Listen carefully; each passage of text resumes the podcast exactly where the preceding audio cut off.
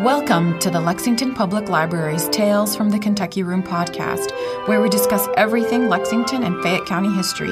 I'm Miriam, and in each episode of this podcast, we will feature a guest that will share a piece of local history. So thank you for tuning in and enjoy.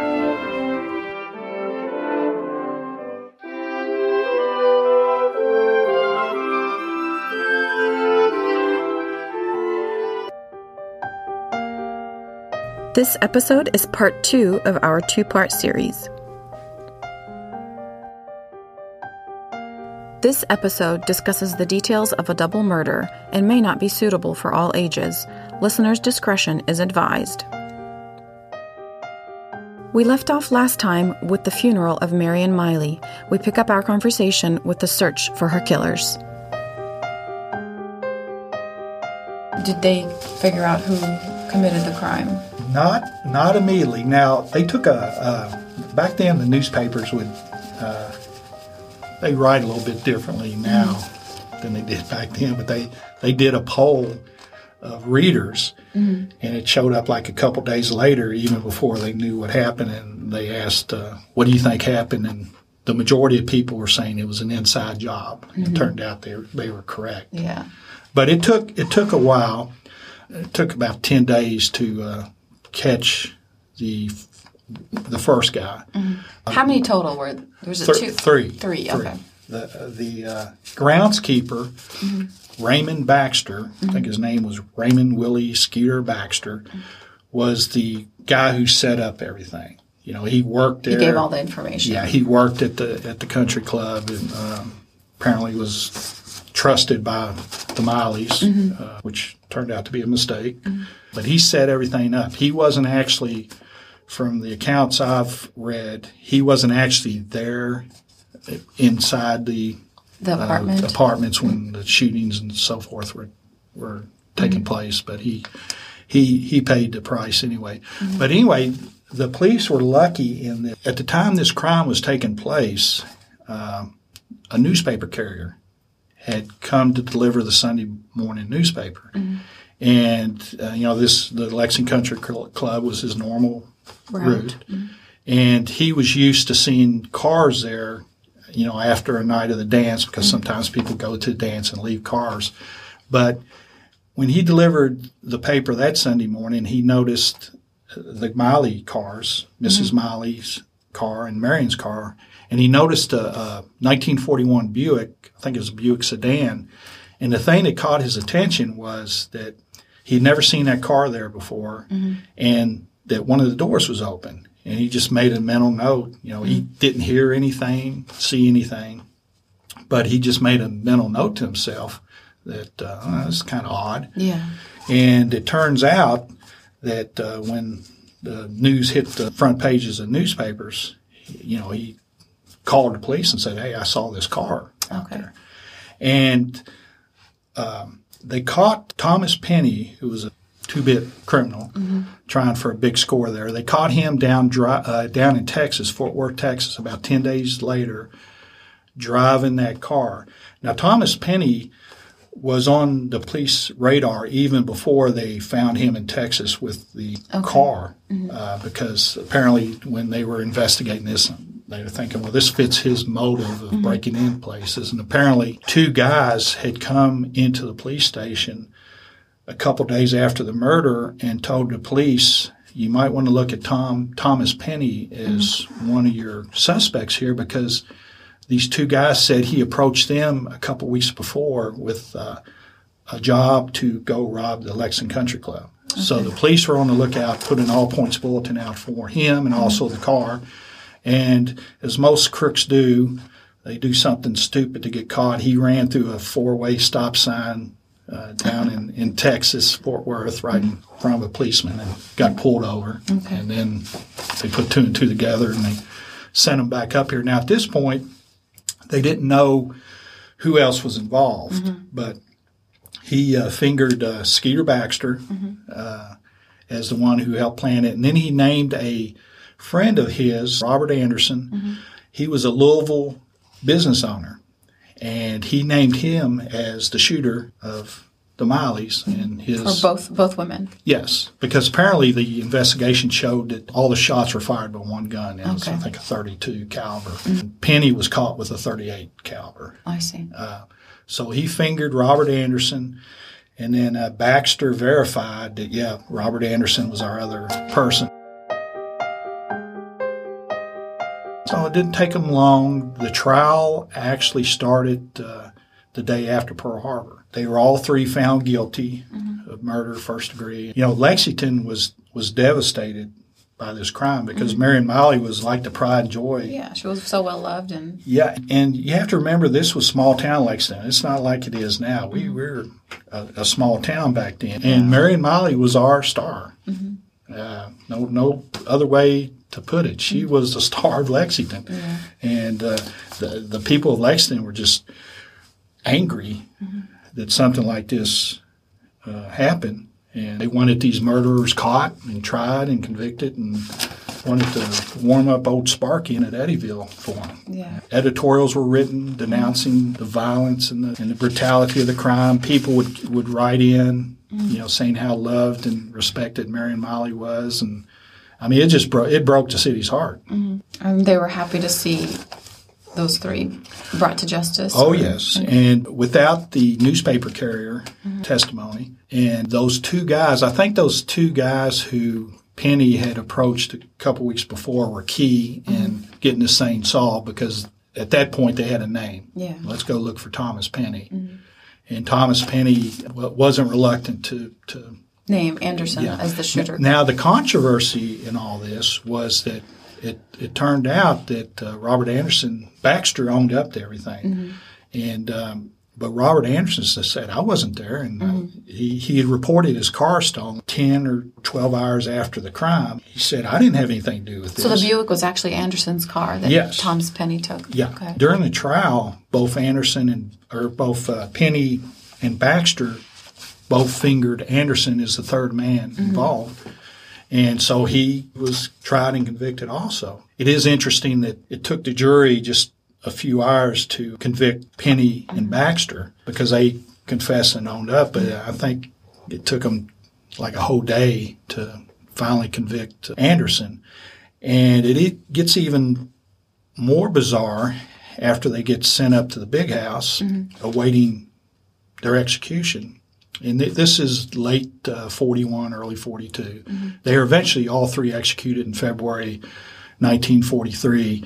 Uh, they got things done a little quicker back then Yeah. than they do. It is a small nowadays. town Lexington, Yeah, you said, like you said. And apparently, Penny found religion when he was in prison. A, a couple nuns um, had come to visit him in the jail, uh, Catholic nuns, and he and he made a statement that he misled people and that Anderson wasn't the guy with them in the apartment. It was somebody else who conveniently had been killed l- like four months after the Miley murders. Mm. So he wasn't around any anymore to be tried or, Yeah. or uh, So he recanted his statement? he recanted his statement, not in a court of law. Just mm. I think he may have gone to to the warden or mm-hmm. whoever and recanted his statement that Anderson was involved. And then when they asked Baxter about it, Baxter was just a funny character in all this. He would he would ask, "Well, what did Tom Penny say?" Yeah. And then he would go with what Tom Penny said. And and then uh, they asked him about Robert Anderson. Was he your uh, partner? Mm-hmm.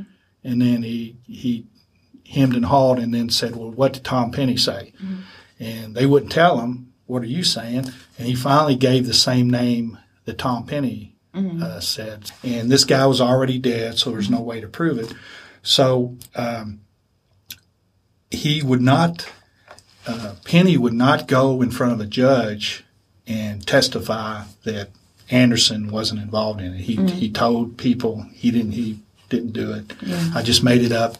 I was mad at him for this, this, and this. And uh, so the warden was really torn.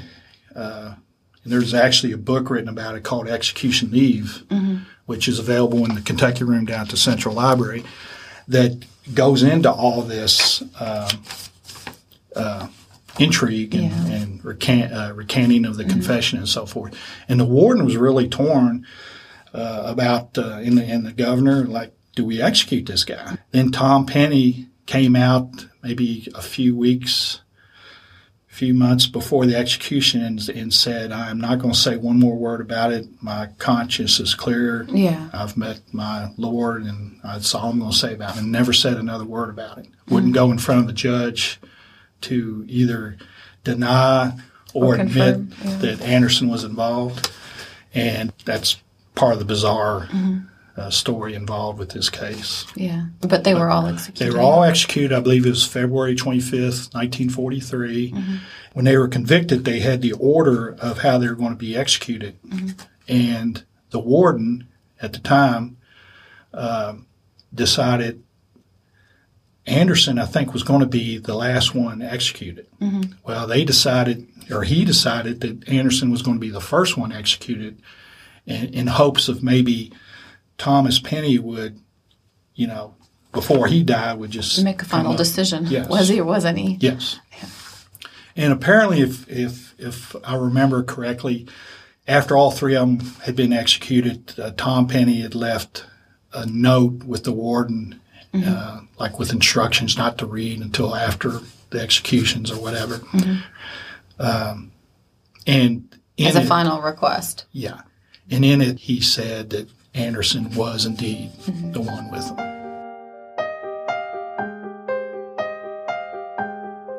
What do you think Marion's future possibilities could have been? Oh, gosh. You know, uh, it happened right before P- Pearl Harbor and World War II. So it's, it's really a guessing game. Um, you know, because of the war, the, the women's golfing tournaments were curtailed. Yeah. And of course, there wasn't any kind of prof- professional tour for women until after the war. So uh, I don't know how long she would have golfed. My instincts tell me that she was headed for Great things. uh, other things, possibly great things, or she could have, you know, taken the route her father did, and, and I think she could have been quite successful as, as a golf pro at a country club. You know, you can make a good living uh, with that, but she had so many connections out there through her golfing with the entertainment field, the business field, uh, the political field. I mean, she had connections all over the country.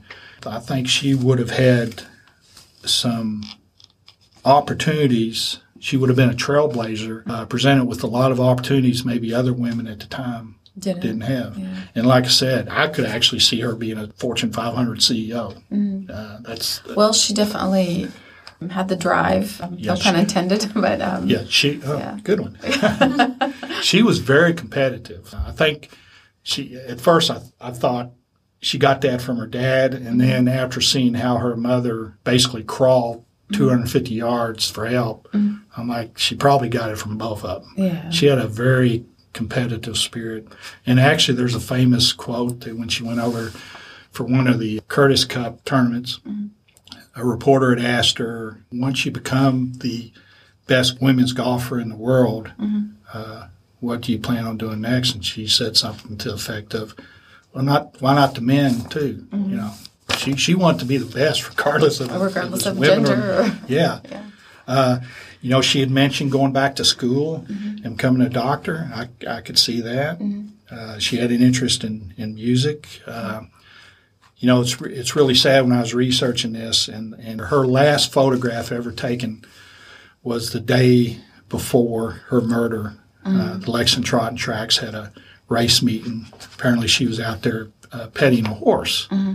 and it's it was on the front page of the newspaper on the day the the extra when it was mm-hmm. announcing her murder, and, and she just looked so happy. yeah. And you know, in just a few short hours, she'd be dead. And um, Well, she she left a, a pretty good legacy. There is a tournament. There is a tournament. You know, she, her. yeah, she, she, she her legacy was uh, not only as a great golfer and sportswoman. You know, she was very personable and talented and competitive. And like I said, it's it's it just I don't think she would have limited herself to golf. Yeah. and uh, I think she would have really done some special things. After her death, the Marion Miley tournament was begun in honor of her. Mm-hmm. And each year, women uh, golfers go out and compete for the the, t- uh, the title of the Marion Miley Championship. And um, you know, this has been going on since the 40s. Yeah. So at least 70 years of women golfers, they definitely know who Marion Miley is. Mm-hmm. She was just the star of Lexington. I don't know how else to put it. I, I think she was our Amelia Earhart, left us way before her time. Yeah. Um, and I think the circumstances of her death being so close to Pearl Harbor made a lot of people kind of divert attention to it. Uh, it did, yeah. Pearl Harbor, things. yeah, it did. Pearl Harbor yeah. in World War II. Mm-hmm. Uh, diverted, I guess you could say, the sadness and mm-hmm. the tragedy. And like I said, I grew up here in Lexington. I, I, knew of her, didn't know much of her story other than she was a great golfer and she was murdered. Mm-hmm. There was a documentary film that KET put out uh, on the 75th anniversary mm-hmm. of, of, her death in 2016, and they called it Forgotten Fame, mm-hmm. uh, the Marion Miley story, yeah. which is a one hour documentary on her life. And I mm-hmm. think they did a good job with it. Of course, her story always gets dominated by the murder yeah. and the guys who com- who committed it. Mm-hmm. But that shouldn't overshadow her life. Yeah, yeah her she she had a great mm-hmm. short life, and I think she would have done some mm-hmm. other great things. Yeah, and she lived it to the fullest. Well, thank you, Wayne. Thank you for for sharing her story and celebrating her life and her accomplishments. Thanks.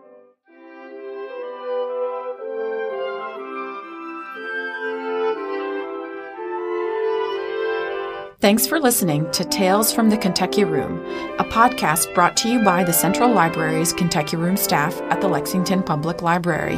If you enjoyed listening, please take a minute to subscribe, rate, and review the podcast on Apple Podcasts and Stitcher.